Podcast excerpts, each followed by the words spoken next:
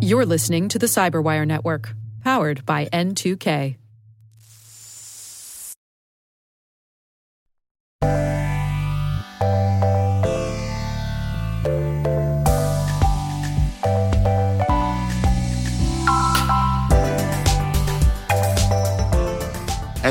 Everybody. This is Luke Vander Linden, Vice President of Membership and Marketing at the Retail and Hospitality Information Sharing and Analysis Center. And this is the RHISAC podcast.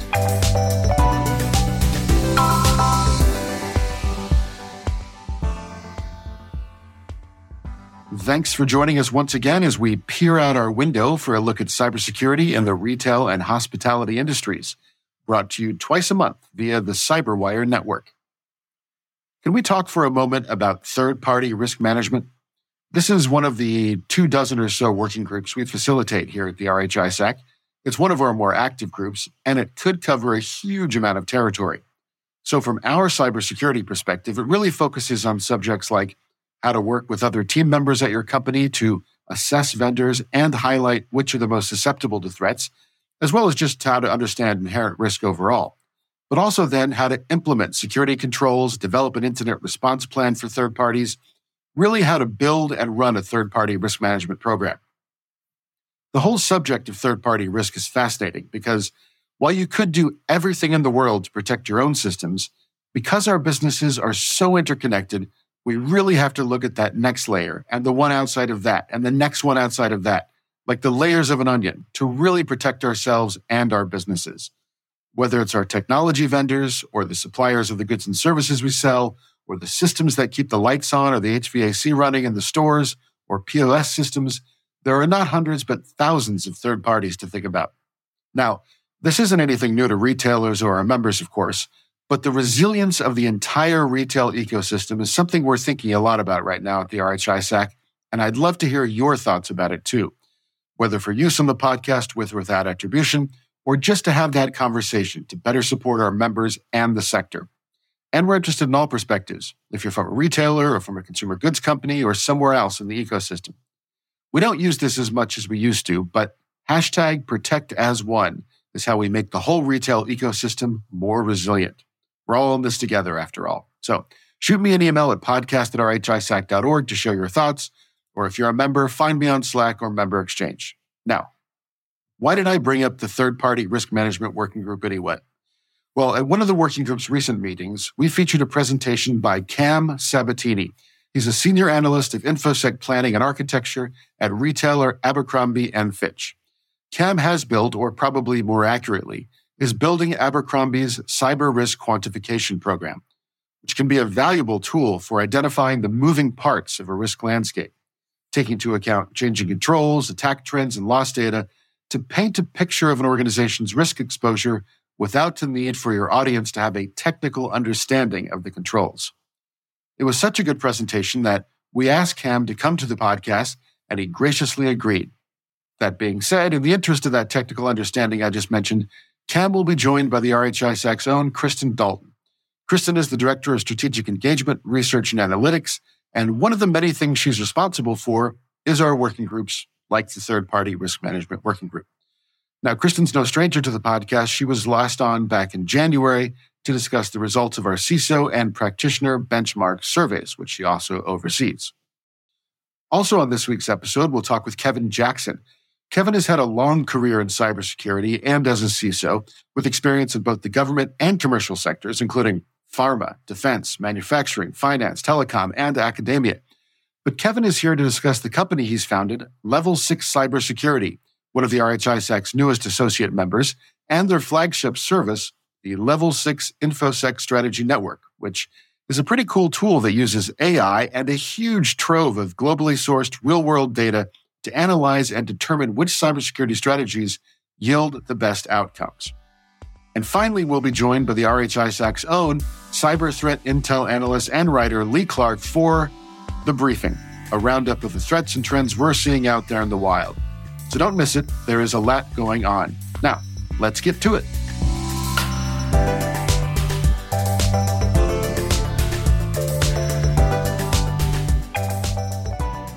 We are back uh, with two very exciting guests. Uh, first of all, my colleague at the RHISAC, Kristen Dalton. She's our Director of Strategic Cyber Engagement Research and Analytics. And Kristen, you brought someone with you today. Yes, we have Cam Sabatini, who is the Senior Analyst of Information Security Planning and Architecture with Abercrombie & Fitch. Welcome, Cam. Thanks for having me. Glad to be here. Excellent. Welcome to you both. So, uh, what are we going to discuss today, Cam? I know you had a, a, a uh, pretty successful presentation you gave to our risk management working group a little while back. Tell us more. Yeah. So today, uh, I wanted to come in and talk about cyber risk quantification, which is a, a, little passion project of mine. We talked about it with the risk management working group uh, about a month ago at this point, had a, a really lively discussion. Uh, CRQ is essentially the practice of taking that traditional high, medium, and low risk rating that we apply to risk management uh, and taking it in a way that can be expressed numerically by turning uh, different factors into a loss scenario and displaying that loss exposure as dollars and cents. Uh, makes for a more effective way of communicating risk, in my opinion. So, Cam, I know we, we did talk about this in the working group, um, and it has been a hot topic of discussion for our members, I would say, over the last couple months or so, and we've been dedicating more and more time to this topic. Um, but could you expand a little bit more around perhaps maybe why this is gaining so much traction um, and what the what the main purpose or overall goal is for some organizations who are uh, stepping into this CRQ space? Yeah, I, I definitely think it's gaining traction because just as an industry, we've gotten fed up with trying to rate things as red, yellow, green, or high, medium, or low. It doesn't get the point across, and everyone you ask can define something differently the main purpose of doing it this way, I think, is that there are multiple layers to it depending on how mature you are or what you're hoping to get out of it and how much you're willing to invest into it. I know there are some organizations out there that are using cyber risk quantification to make control purchasing decisions, taking it as a simple uh, cost of implementation or uh, co- and uh, risk reduction equals X, so we invest or don't invest, or you use it to make uh, decisions on your cyber insurance policies. I'm not totally sure that we're as an industry there yet in terms of our our faith and our uh, confidence in these numbers.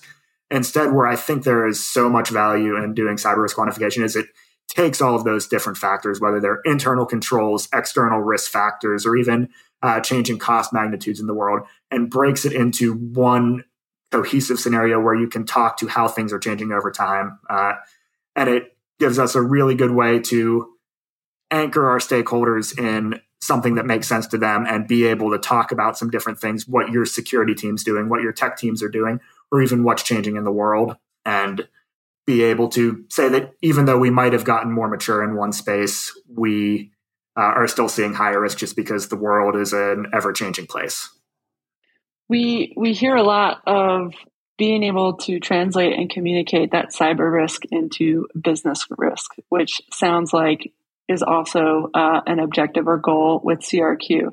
Um, and you had mentioned that you do work with internal stakeholders on the business side. Could you perhaps maybe talk more about the types of stakeholders or executives that you work with and or uh, report to with the CRQ program?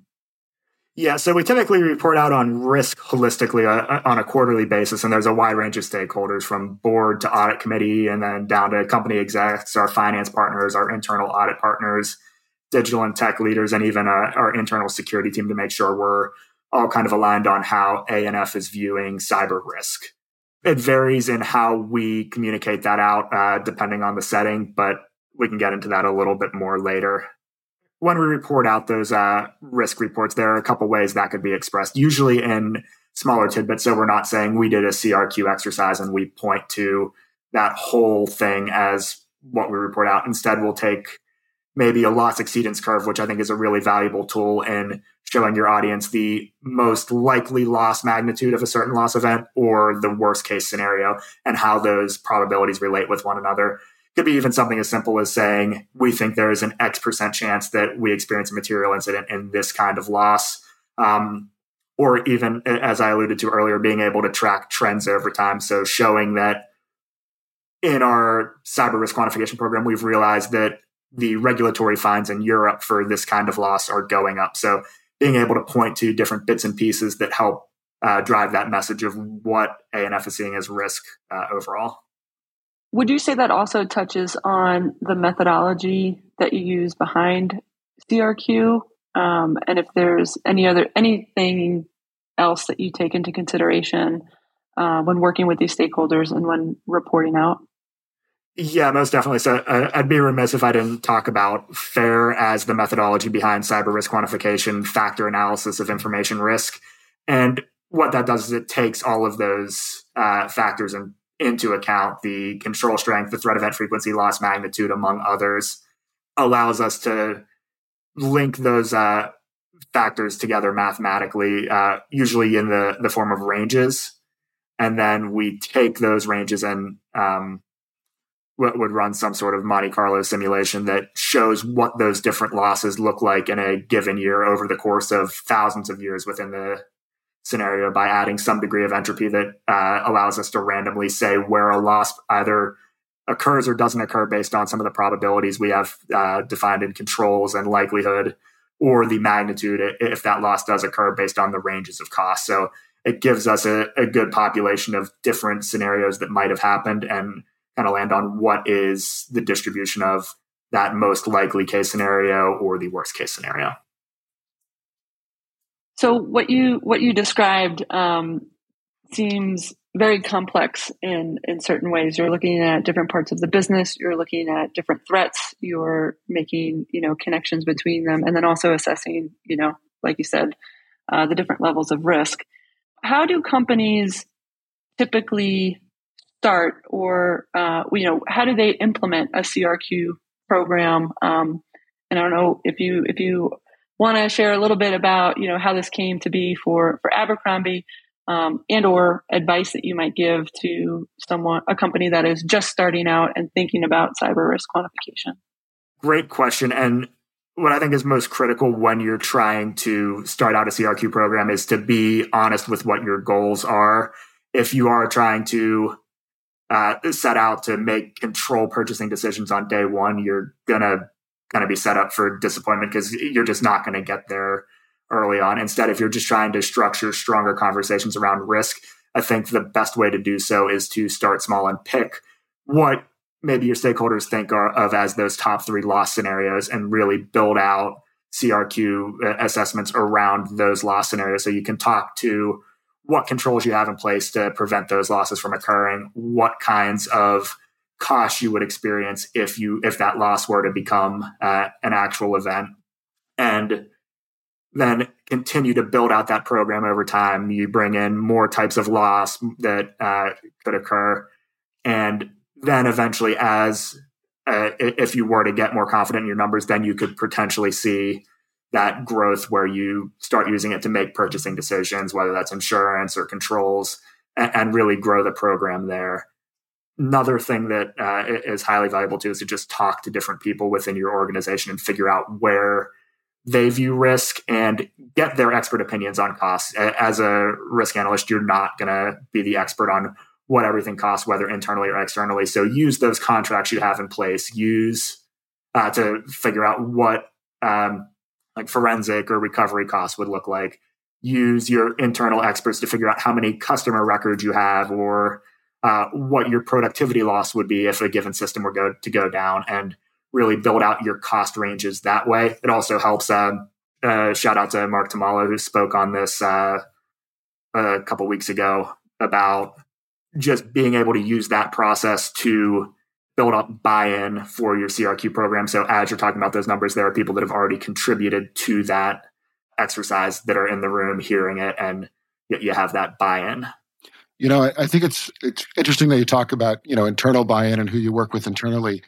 You know, we get we get invited the RHISAC to speak uh, and attend some loss prevention or you know asset protection physical security conferences. I uh, was at a one from fmi not too long ago which is the grocery store organization. And a lot of these folks they're, they're using terms like total loss and things like that. How often do you get into the physical world or this this crosses over into to physical loss as well?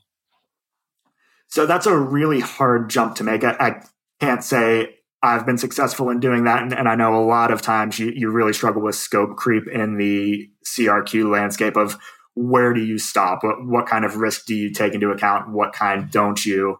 a story very early on as we were trying to figure this out was we tried to figure out what's the cost associated with replacing laptops on a yearly basis because in theory we should have good data of how many laptops we lose either due, due to actually being lost or physical breakage and it got to the point where we were trying to f- factor in so many degrees of entropy that it took up so much time for really something that in the grand scheme of things isn't that large of a risk based on how many laptops you're replacing and, and the cost of those laptops so being able to try to set your sights, especially as you're starting out on those top level risks and, and focusing your energy there is really key. And then breaking it out at an enterprise level gets uh, very difficult uh, just due to the vast number of factors that go into play there.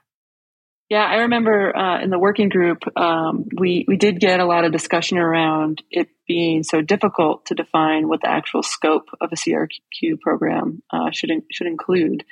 Um, and Cam, to your point, like working with those business leaders to identify, well, what are the, the critical risks? What are their top priorities? Have you have you received any feedback from the folks that you've worked with on the business side uh, in terms of the the impact or the value um, of of the data that you are providing them?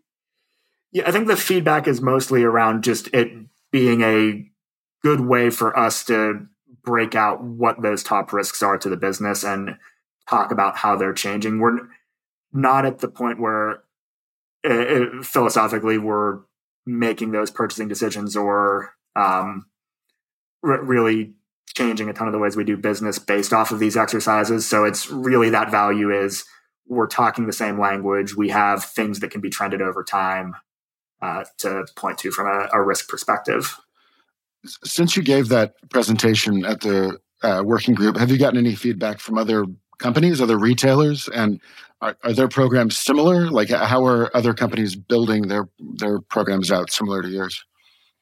Yeah, so uh, have a a couple uh, good conversations that are on the docket, and uh, hopefully can have an update for those later down the line. But of talking to groups that are one way more mature than us and are trying to make those decisions of purchasing uh, based off of their cyber risk quantification or even trying to change the way an organization weights risk based on the results of a risk quantification exercise. Uh, but also teams that are really trying to start out and being able to talk about what our philosophy is behind it and how we can shift that narrative from CRQ needs to be at that mature state to drive value versus that intermediate value that you can see pretty early on as you do just a couple uh, loss scenarios in your CRQ program. And you may have mentioned this earlier, Cam, but um, the types of data that that typically go into calculating risk or assessing risk, could you perhaps talk more about that and if there's data sources internally versus externally or both? um, that you're using to to make this assessment? Yeah, would love to talk about this. One of the challenges that we face a lot, and uh, trying to build out a, a, strong quantification program, is how do you effectively uh, reflect your internal controls in a consistent method across different quantifications. That I'll give a, a, shout out to the team at Alpha Hive that I think is doing a really good job of this of finding ways to map internal uh, assessments that you're already doing, whether it's at the uh, NIST CSF or the CIS critical security controls, and assigning some maturity scores to those controls that can be used in various exercises. So you're not trying to say we're 90% resistive to this kind of attack. Instead, we're taking the controls that are uh, relevant to that kind of attack and using the work that we've already done to assess our maturity to include those in the calculation. So we're consistent across different loss events. And then also we can trend those over time because we can point to an improvement in maturity in one control uh, to a direct impact that it might have in a future state quantification scenario. Other things that we take into account, like those cost uh, factors, that's one thing where good partners are really critical, especially as you're starting out it's really difficult to build out those loss tables with internal brain power and then also just some of that external cost data that you wouldn't have internally, like the cost of the data breach uh, reports that are out there, the Verizon DBIR or Ponemon. but trying to figure out which of those costs actually apply to a given scenario. What are those ranges, and how does that interact with the size of your organization? So having a partner out there, uh, there are plenty in the marketplace that can provide those lost that that lost data is really valuable. And those that control efficacy and the loss magnitude are probably the two hardest ones to get right. Uh, and I'm excited to see where we're going as an industry and trying to manage those better. Well, I don't know if I have any more questions, uh, um, but uh, Cam, Cam, or, or Luke, is there anything that we should touch on that we haven't already talked about? I guess for me, just like you know, what what do you see is coming up next, and and uh, what what advice or anything else you want to tell not only our i mean you had a great chance to talk to our member retailers at the working group but uh, now that you have a kind of a larger audience here and might be picking up some listeners from non-member retailers? Any any advice or words of wisdom for them? Yeah so where i see crq going in our industry is really getting better at standardizing how we reflect some of that control data and some of that cost data. So continuing to see more and more orgs adopt this method of quantifying risk is only going to make us stronger. We're going to get better input data both from marketplace forces of more orgs want to invest in this. So there's going to be more maturity in the product space.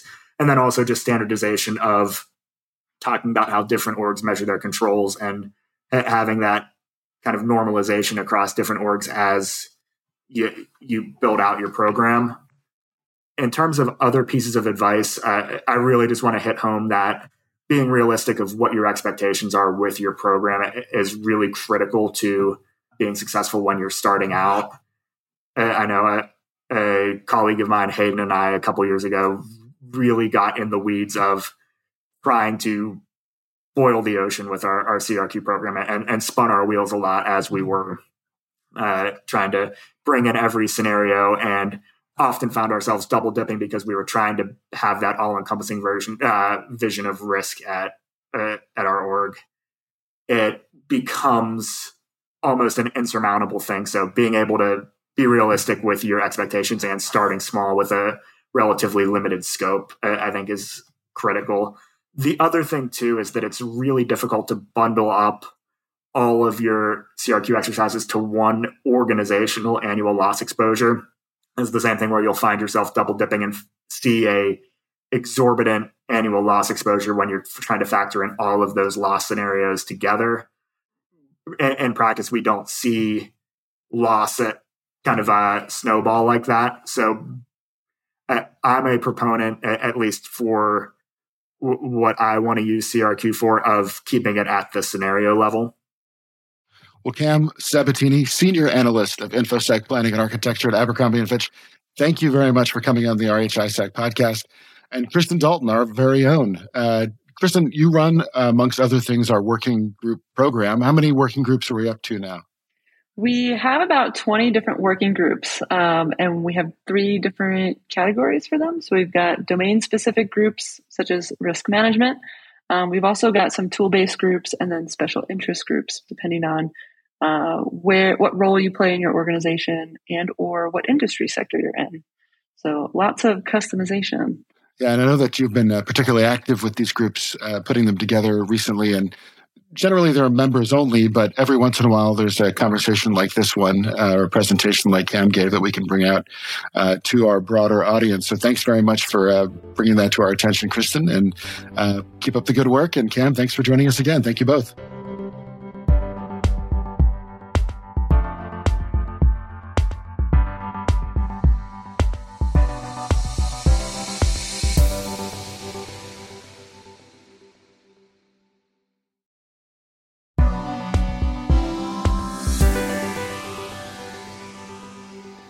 And now I'm joined by Kevin Jackson, the CEO of Level 6 Cybersecurity. And you're also the founder of Level 6 Cybersecurity. How are you? And welcome to the podcast.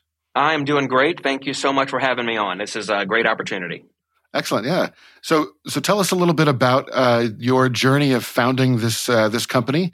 Uh, I guess a little bit about your background and what the need you saw for Level Six to exist. Okay, well, my background comes from, as you can well imagine, in cybersecurity and compliance. Um, the majority of the 30 years that I've been in the industry has been focused on information systems, securing all sorts of enterprise architectures, and on managing compliance processes. I've had a uh, kind of a balanced career across some DoD and government uh, support environments earlier in my career, with some more commercial and uh, and retail support here in the second half of my career. Um, and as I've been going through those different um, different environments, um, kind of moving along the chain of cybersecurity from from more of an analyst and an architect up to becoming a cybersecurity manager and decision maker, uh, over the years, it became more and more obvious to me that there needs to be more support for the cyber decision makers, more support on the strategy side of the house in cybersecurity. And that's what led me to uh, to create our startup, Level Six Cybersecurity, about a year ago now, um, to really try to make a tool that's going to bring benefit, bring support to the cyber decision maker and how they manage their cyber programs at the strategic level. Oh, that's excellent. So, so tell us a little bit about what Level Six does for, I guess, re, for selfishly retail and hospitality organizations for us. But uh, assuming our members and listeners haven't heard of you, would you summarize what what it is and what it does? So, um, our flagship product is called the Level Six InfoSec Strategy Network, which is LISN or Listen for short.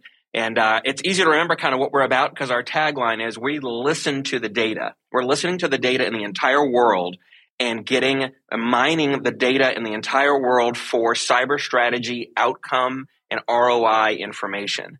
Our whole, our whole approach is about listening to real world events, real world outcomes, and correlating those with the cybersecurity strategies that real world organizations have put in place. And then running the analytics. We're using an AI powered analytic engine to find out what the correlations are between specific cyber strategy decisions and good and bad outcomes so that we can provide to our uh, our network of members actual analytics on what works best in cybersecurity at the strategy level. So that's what we provide to the retail and hospitality industry and the other industries we uh, other sectors we support is insight into what really works best in cybersecurity, especially considering limited resources of personnel and finances, which are baked into our model. I love the acronym and I love the listen because that's uh, that's a great descriptor of what what it sounds like the product does. So, what what kind of data are we talking about? Without giving out any secrets, what kind of data are we talking about, and, and where do you get it?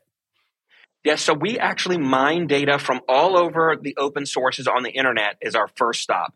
There's so much information that's available, whether it's in news alerts, legal filings, breach analytics, and postmortems. Lots of information, increasingly more over the years, as the entire globe leans more into hey, if we share more about what we're doing and what's happened to us in cybersecurity, we all can learn more. Again, that's why we're so attracted to the to the ISACs, to the RHISAC in particular, about information sharing. Well, open sources have a ton of valuable content about cyber strategies that are really being used and about how they can be used to create true knowledge and wisdom for how to better uh, design future strategies in cybersecurity. So open sources primarily, but we also use academia. And this is a piece that we feel is far too rarely leveraged in cybersecurity. We go deep into the thousands of peer reviewed journal articles on cybersecurity that are produced every year, and we mine from those as well. Because a lot of those are quantitative and qualitative real world situations that are analyzed to figure out what actually works best in cybersecurity. So we bring that into our model as well. And then again, from our actual member organizations is the last piece. We anonymously gather data from our member organizations to add to the mix of all of this da- data in a single global data warehouse that we then run our model on to analyze what works best for the cost in cybersecurity. Wow, that's fascinating. And yeah, sure. With with more regulations and rulemaking about disclosure about events, there'll probably be, as you said, a growing amount of information. But the the academia part of things is fantastic because uh, I actually used to work in, in academic publishing, and there's it's, it's fascinating what's in there. Totally different industry, but uh, but uh, fascinating that the, that stuff is out there uh, to be seen if you could just harness it.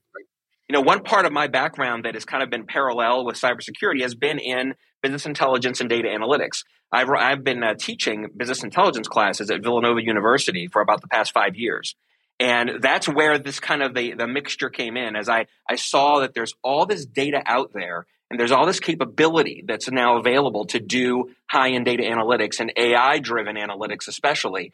And yet, no one was looking at the strategic data that's out there in cybersecurity to try to take advantage of it and run analytics on that type of data. So, absolutely, there's a lot there in the academic side from Villanova and from other organizations or other universities. A key piece of what we're doing to try to uh, to change the way that cyber strategies are engineered. Right now, that's two times you've mentioned AI. Obviously, it's a hot, hot, hot topic now just generally around the world, but also uh, in in our sharing channels, our, our members are talking about it a lot. Could you go a little deeper on how uh, Listen uses AI to benefit decision makers that they use it? Absolutely. So we actually use AI and machine learning within three different aspects of the Listen tool. First, on the input side, we are in the process here now of developing and advancing how we use machine learning and AI to help us gather more data more quickly from the open sources on the internet and from academia. Uh, where we have a partnership with an AI firm that's helping us develop better and more efficient uh, data gathering, data analytics tools for mining all that information from the open internet and from social media sites and from conferences. Any kind of data that's on the internet that relates to cyber strategy, we are using uh, ML driven tools to bring that data in more efficiently and pre rank it and categorize it to bring it into our data warehouse. And then on the output side, we're using uh, an AI engine to learn the trends and learn the output patterns that come out of our model. Uh, one of the key things about our model is uh, is producing an effectiveness score, a score that shows how well a given organization is leveraging their resources versus what all the others in their industry are doing. And by and by effectiveness, we're really looking at ROI. We're looking at bang for the buck of dollars and personnel that are being put in place implementing specific strategies. Well, our model gives an output that learns what cyber strategies are going to give the best bang for the buck in specific cyber domains like incident response, identity and access management, vulnerability management, you name it. Well, our AI engine is learning those results as they get produced and is tr- being trained on how those patterns emerge so that over time we're getting more and more insight from an AI on what it looks like and what the change patterns are like and what we can predict is going to be coming in the future in cybersecurity in a given industry or sector. And then the last piece, and I'm happy to say this, everybody talks about chat GPT and all of that right now. Well, we were talking about that years ago before there was a chat GPT when it was only referred to as natural language query, natural language response technology. So we have in our roadmap, probably within months to a year from now, our output will be integrated with that chat GPT like construct so that our users can simply interact with our data model in a very conversational way as opposed to having to you know, be in a just a business intelligence portal. They'll be able to ask listen questions and get direct responses and even get uh, alerts pushed to them from our listen tool when it's time to adjust their cyber strategy to optimize how they're protecting their organizations. Oh wow. Yeah i was going to ask like with with this all this rich data how a user, your customer or member, as you as you uh, talk about them, how they actually access all that data and what it looks like for them when they're trying to secure their organizations.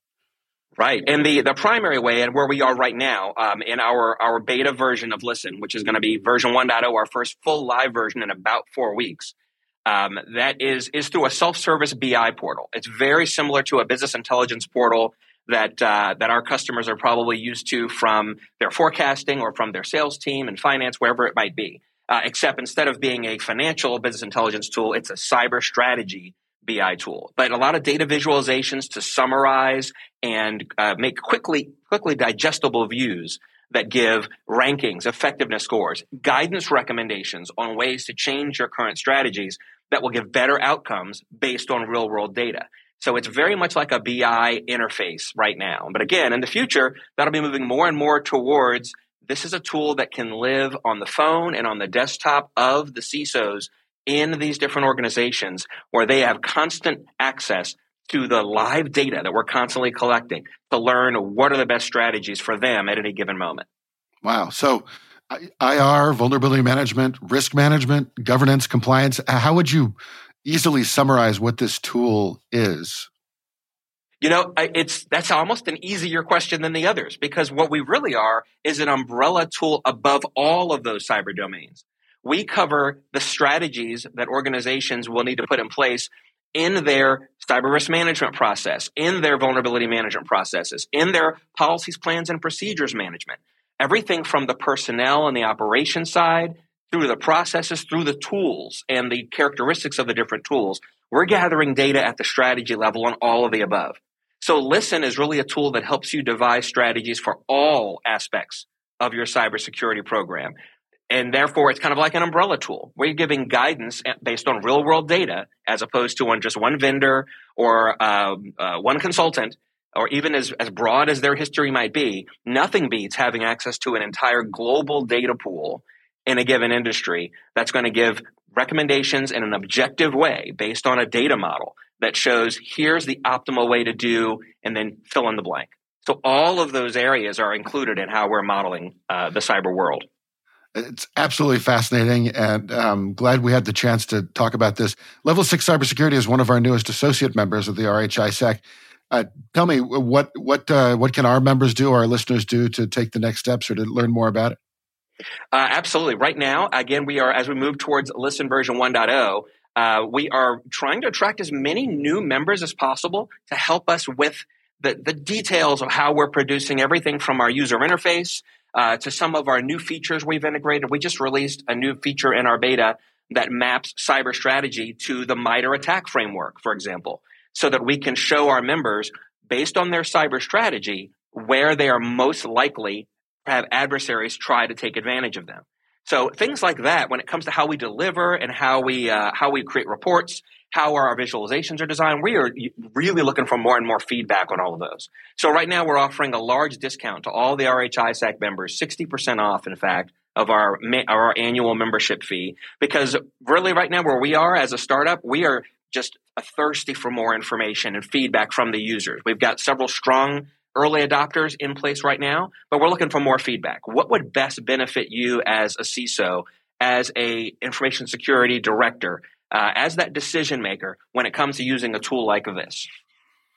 Excellent. That's great. So it points not only to the benefit of being an RHISAC member, but also to the benefit of getting in early. They can help craft uh, the usefulness of the product. It was great to meet you, Kevin. Thank you so much for coming on uh, and letting us know about Listen and Level 6 cybersecurity. Uh, looking forward to following the progress uh, as, you, as you move forward and, and hearing how it, how it works. Wonderful. Thank you so much for the time.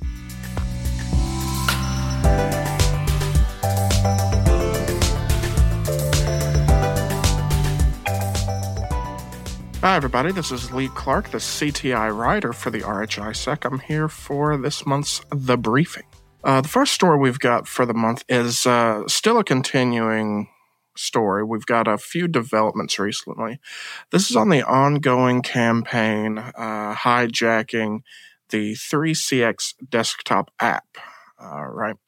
So on March 29th, at the very end of last month, uh, a bunch of cybersecurity firms started reporting that 3CX desktop app, uh, a voice over internet protocol, VoIP, VoIP, uh, call routing software was being compromised in a supply chain attack.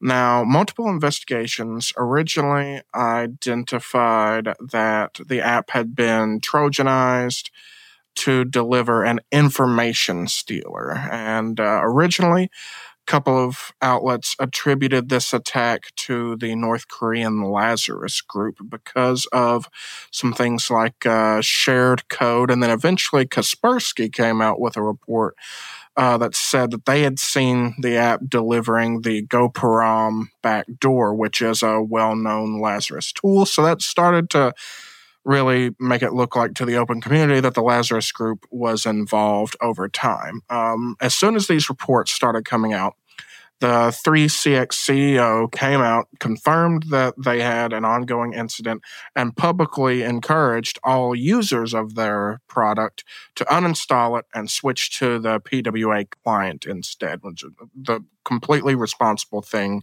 uh, to do for the security of the community. Now, this tool, the 3CX desktop app, is widely used, right? I've seen estimates that say up to 600,000 individual customers use it, uh, more than 12 million daily users, some estimates. But then, interestingly, uh, on April 11th, Mandiant released their initial analysis of what they had seen uh, with the supply chain attack. Uh, they were actually brought in by 3CX to do the investigation and they discovered a couple of specific malware uh, being used in the attack that led them to attribute uh, the ongoing incident to the North Korean threat group UNC 4736, which should not be confused with the Lazarus group. And without editorializing, a quick analyst comment from the RHISAC is uh, I would still at this point hesitate to fully assign a concrete certainty of attribution uh, for this attack. Yeah, we see some tools that overline with the Lazarus group. Yeah, we see some malware from Mandiant uh, that they attribute to UNC 4736. However, with the state of the uh, tool environment for modern threat actors, I would really hesitate to say just because we see tools from certain groups mean that those groups are involved tools spread, they leak, they get sold, they get built on and changed over time. Uh, new groups adopt them, groups dissolve and then reuse their code later on for new uh, malware after they reform new groups. So even though we see a lot of this tool overlap at this stage, until we get a little bit more information from Mandiant, I would caution listeners against fully assigning either Lazarus or UNC 4736 uh, at this stage of the investigation. Right. The next report uh, I thought it would be prudent to talk about is uh, the FBI IC3 2022 Internet Crime Report, uh, which identified key business email compromise and ransomware trends. Business email compromise and ransomware are two of the leading threat trends that the RHISAC community sees, in addition to the points that the FBI reported, right?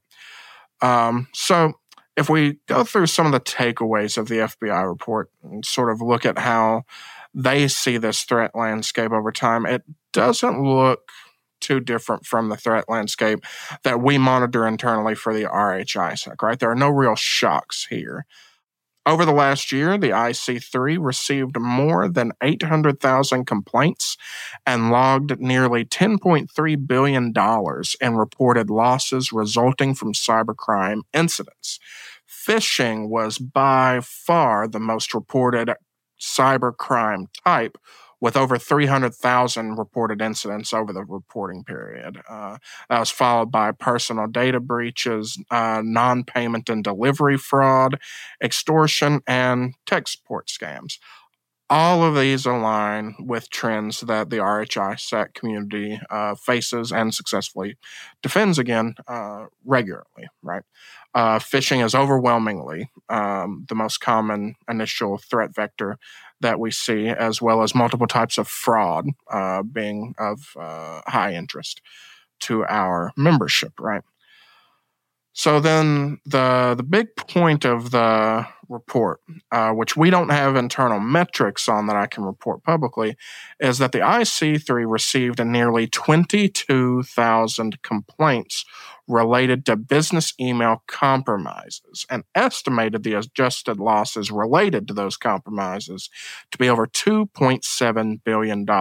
They noted a marked increase and the prevalence of BEC. They noted more sophisticated tactics, such as spoofing legitimate business phone numbers to try to confirm details of victims, and increased targeting of investment accounts, uh, meaning uh, they're not just trying to take over email account of executives, they're hoping to take over accounts uh, that have direct connection to financial investment so they can actually manipulate those funds and, and extract them from their from their victims right on the ransomware side, the IC3 received uh, more than 2,300 ransomware complaints, and they recorded losses of around $34.3 million.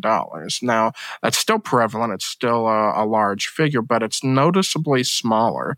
Uh, than both the prevalence overall and the monetary loss associated with business email compromise, right? Uh, for some of the community perspective on this. Uh, commercial facilities reported a total of 58 ransomware incidents. Uh, food and agriculture organizations reported 48 ransomware incidents, and transportation organizations reported 32 incidents. Uh, Lockbit and Black Cat were the two most prevalent ransomware types, uh, with Hive as a third. Now, major ransomware strains like Lockbit are routinely observed, stopped, and reported by the RHISAC intelligence community. So this FBI report pretty much corroborates the, the internal metrics that we track for ARC. And if we get a little bit more granular, uh, we had a couple of interesting reports about new malware um, being reported by uh, leading security vendors, right? In late March, Trend Micro researchers reported a new malware they dubbed OpcJacker. It includes a couple of interesting capabilities uh, like key logging, taking screenshots, uh, pulling data directly from browsers, loading additional modules, and of course, the ever classic uh, replacing cryptocurrency addresses in the clipboard so you can just straight up uh, siphon the cryptocurrency from your victim into your own account, right? Um, obviously, the key metric here is financial gain, right? That's that's the key motivation uh, for this uh, particular malware. And Trend Micro actually assessed that the malware is probably still in development and testing stage because they discovered a whole lot of test IDs in the samples that they analyzed. So this is a cryptojacker that we may see emerge uh, stronger, more developed, more sophisticated, and we may see it grow in prevalence uh, over time, depending on the capabilities of the threat actors.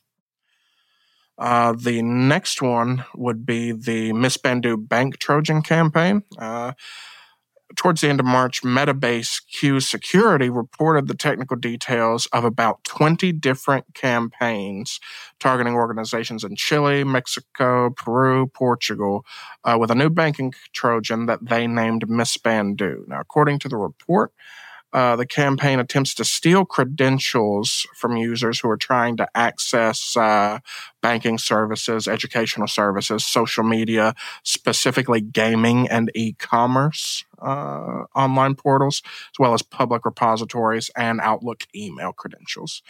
It looks like in these campaigns, the threat actors are compromising legitimate websites to leverage for their command and control infrastructure, and they've got automated payload building processes for rapid delivery. Uh, there are a couple of new features being developed for this as the campaigns go on, like uh, fake certificates to obfuscate the initial stage of the malware, new .NET based backdoors enabled to take screenshots or even fake uh, windows for the victim. And finally, a new Rust based backdoor. Uh, and Rust is still not particularly well handled by a lot of endpoint uh, protection softwares, right? And then the last sort of uh, interesting granular campaign that we saw was on uh, Winter Vivern. This is a cyber espionage campaign targeting telecom and government organizations, right? Uh, this was reported by Sentinel Labs. Uh, they've discovered uh, a number of campaigns against government and telecom companies. They particularly note that Winter Vivern activities uh, align closely with the Belarusian and Russian government interests. Uh, this report that Sentinel Labs put out uh, is also actively reported by the Polish CBZC and then the Ukrainian CERT. Um, so far, the group has targeted organizations in Lithuania, India, the Vatican, and Slovakia. So both uh, the EU and parts of the uh, the Asian region, right? the group appears to be targeting organizations that have publicly supported Ukraine during the ongoing uh, war, right? Um, either telecommunications organizations that have made public statements in support, or have actually provided uh, material support in the in the form of, say, satellite communications um, to the uh, Ukrainian government. According to Sentinel Labs reports, uh, Winter Vivern leverages phishing sites, uh, credential phishing, and malicious documents that are tailored uh, as lures for targeted organizations. Then, after they're infected, they deploy custom loaders that enable remote access for data exfiltration. So, uh, a pretty standard cyber espionage campaign aligning with Belarusian and, and Russian government interests is, is what Sentinel Labs basically assesses, right? Then the final report for the briefing this month that I would highlight would be uh, a recent ESG report outlining challenges in cyber threat intelligence for cyber executives. Um, according to this report, about 95% of enterprise organizations, that being those with more than 1,000 employees, have some kind of threat intelligence budget, and about 98% and plan to increase their spending on threat intelligence over the next year they surveyed around 380 cybersecurity professionals at organizations in the US and Canada with knowledge of or participation in their organization's CTI programs and had a couple of interesting key takeaways, right? Uh, so 85% of security professionals believed that their CTI program had too many manual processes and needed more automation to be effective. 82% of those professionals believed that their CTI programs were treated as academic exercises and that lessons learned from CTI operations are not being effectively integrated into decision making within their organizations. 72% believe that it's hard to sort through CTI noise to find what's relevant for their uh, organizations. It's, an age old problem in intelligence, right? Signal from noise. Uh, 71% of professionals said it was difficult for their organizations to measure return on investment for CTI programs. Now, this is also a, a textbook problem uh, with CTI um, in that you can't assign a dollar amount to how many intrusions did not happen as a result of the preventative measures and defensive operations that cyber threat intelligence enables, right? And you don't get a dollar amount for that. And then the last one would be that 63% of security professionals said that their organizations are not correctly staffed to manage their appropriate CTI programs. 63% report a skills and staffing deficit for being able to effectively manage the cybersecurity of their programs. So, interesting statistics uh, about the challenges that are facing the community. Excellent. Yeah. Thank you very much for that, Lee. You know, um, that last report, it's interesting. If I recall, our 2022 CISO and practitioner benchmark reports touched on some of those same subjects, didn't they? Yeah. Uh, so, in trying to take a, a pulse of our community's uh, preparedness and their sense of their own uh, organization's cybersecurity health, um, our research team puts out uh, both a CISO and a practitioner benchmark that Luke mentions, right? And we get some key statistics from that that are interesting when you look at the ESG report. 66% of our member analysts report CTI as a key job function.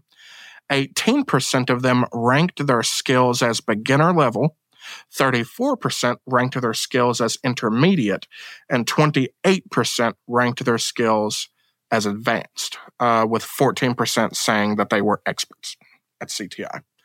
Uh, 66% of analysts identified understaffing uh, as a key challenge to their job effectiveness, uh, compared to the 63% found in the ESG report. Overtasking, uh, lack of environmental visibility, and inadequate tool sets uh, were also key challenges that member analysts identified in the practitioner benchmark. Uh, 93% of our practitioners felt that they had the necessary skill sets they needed, and more than 80 of them believed that their teams also had the necessary skill sets to effectively protect critical assets and information in their organizations. Uh, 87% of practitioners said that their organizations allowed them to develop their skill sets uh, over time. That's in the form of continuing education, uh, certifications, uh, skills training, things of that nature. And then 26% of practitioners said that threat intelligence uh, was a top organizational risk, and 7% of them identified threat intelligence as a top initiative. So that's from the grunt level, right? That's from the front line perspective of our members. members, right, from the practitioner benchmark, which contrasts and compares interesting a little bit to how the ESG report reports uh, what CISOs see, right? So, as Luke mentioned, we also put out the CISO benchmark, and from that, we identify a couple of interesting comparisons. For instance, uh, CISOs outline CTI as the fourth priority in their responsibilities. Uh, so it's it's lower on their list of the most important things that they're tasked with by their board of directors. Uh, it came behind security operations, vulnerability, vulnerability management, and security awareness. Uh, all of those uh, were ranked as higher priorities than managing their CTI. And then um, threat intelligence also was reported by the CISO benchmark report as one of the top most outsourced capabilities, uh, with between around 38% of our respondents saying they actually outsource their CTI capability rather than uh, run it in house. Right. Interesting. So uh, a little little compare and contrast there between our own survey and that from ESG.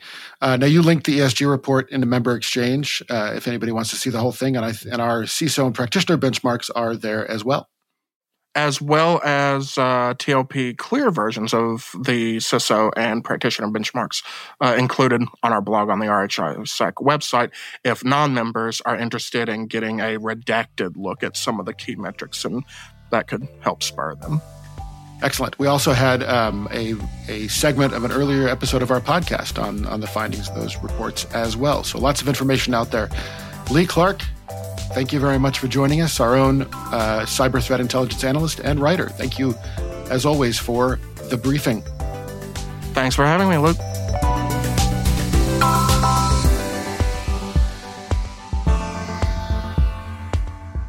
If you haven't already, you should check out that episode from back in January on the CISO and practitioner benchmark reports. Lots of good data and interesting insights in there. But That'll do it for me and another episode of the RHISAC podcast. I want to thank Lee and Kristen and all the guests, Kevin Jackson from Level 6 Cybersecurity and Cam Sabatini from Abercrombie & Fitch. And as always, thank you to our own production team at the RHISAC, Annie Chambliss and Marisa Treshanecki. And for making us sound good, the folks at Cyberwire, our senior producer Jennifer Eiben, and the sound team of Elliot Peltzman and Trey Hester. This episode and all of our past episodes can be found at thecyberwire.com or wherever you listen to high quality podcasts like ours. Once again, if you have anything you want to say to us, any grievances you want to air, shoot us an email at podcast at rhisac.org. We'll have a new episode in a couple of weeks. In the meantime, stay safe out there.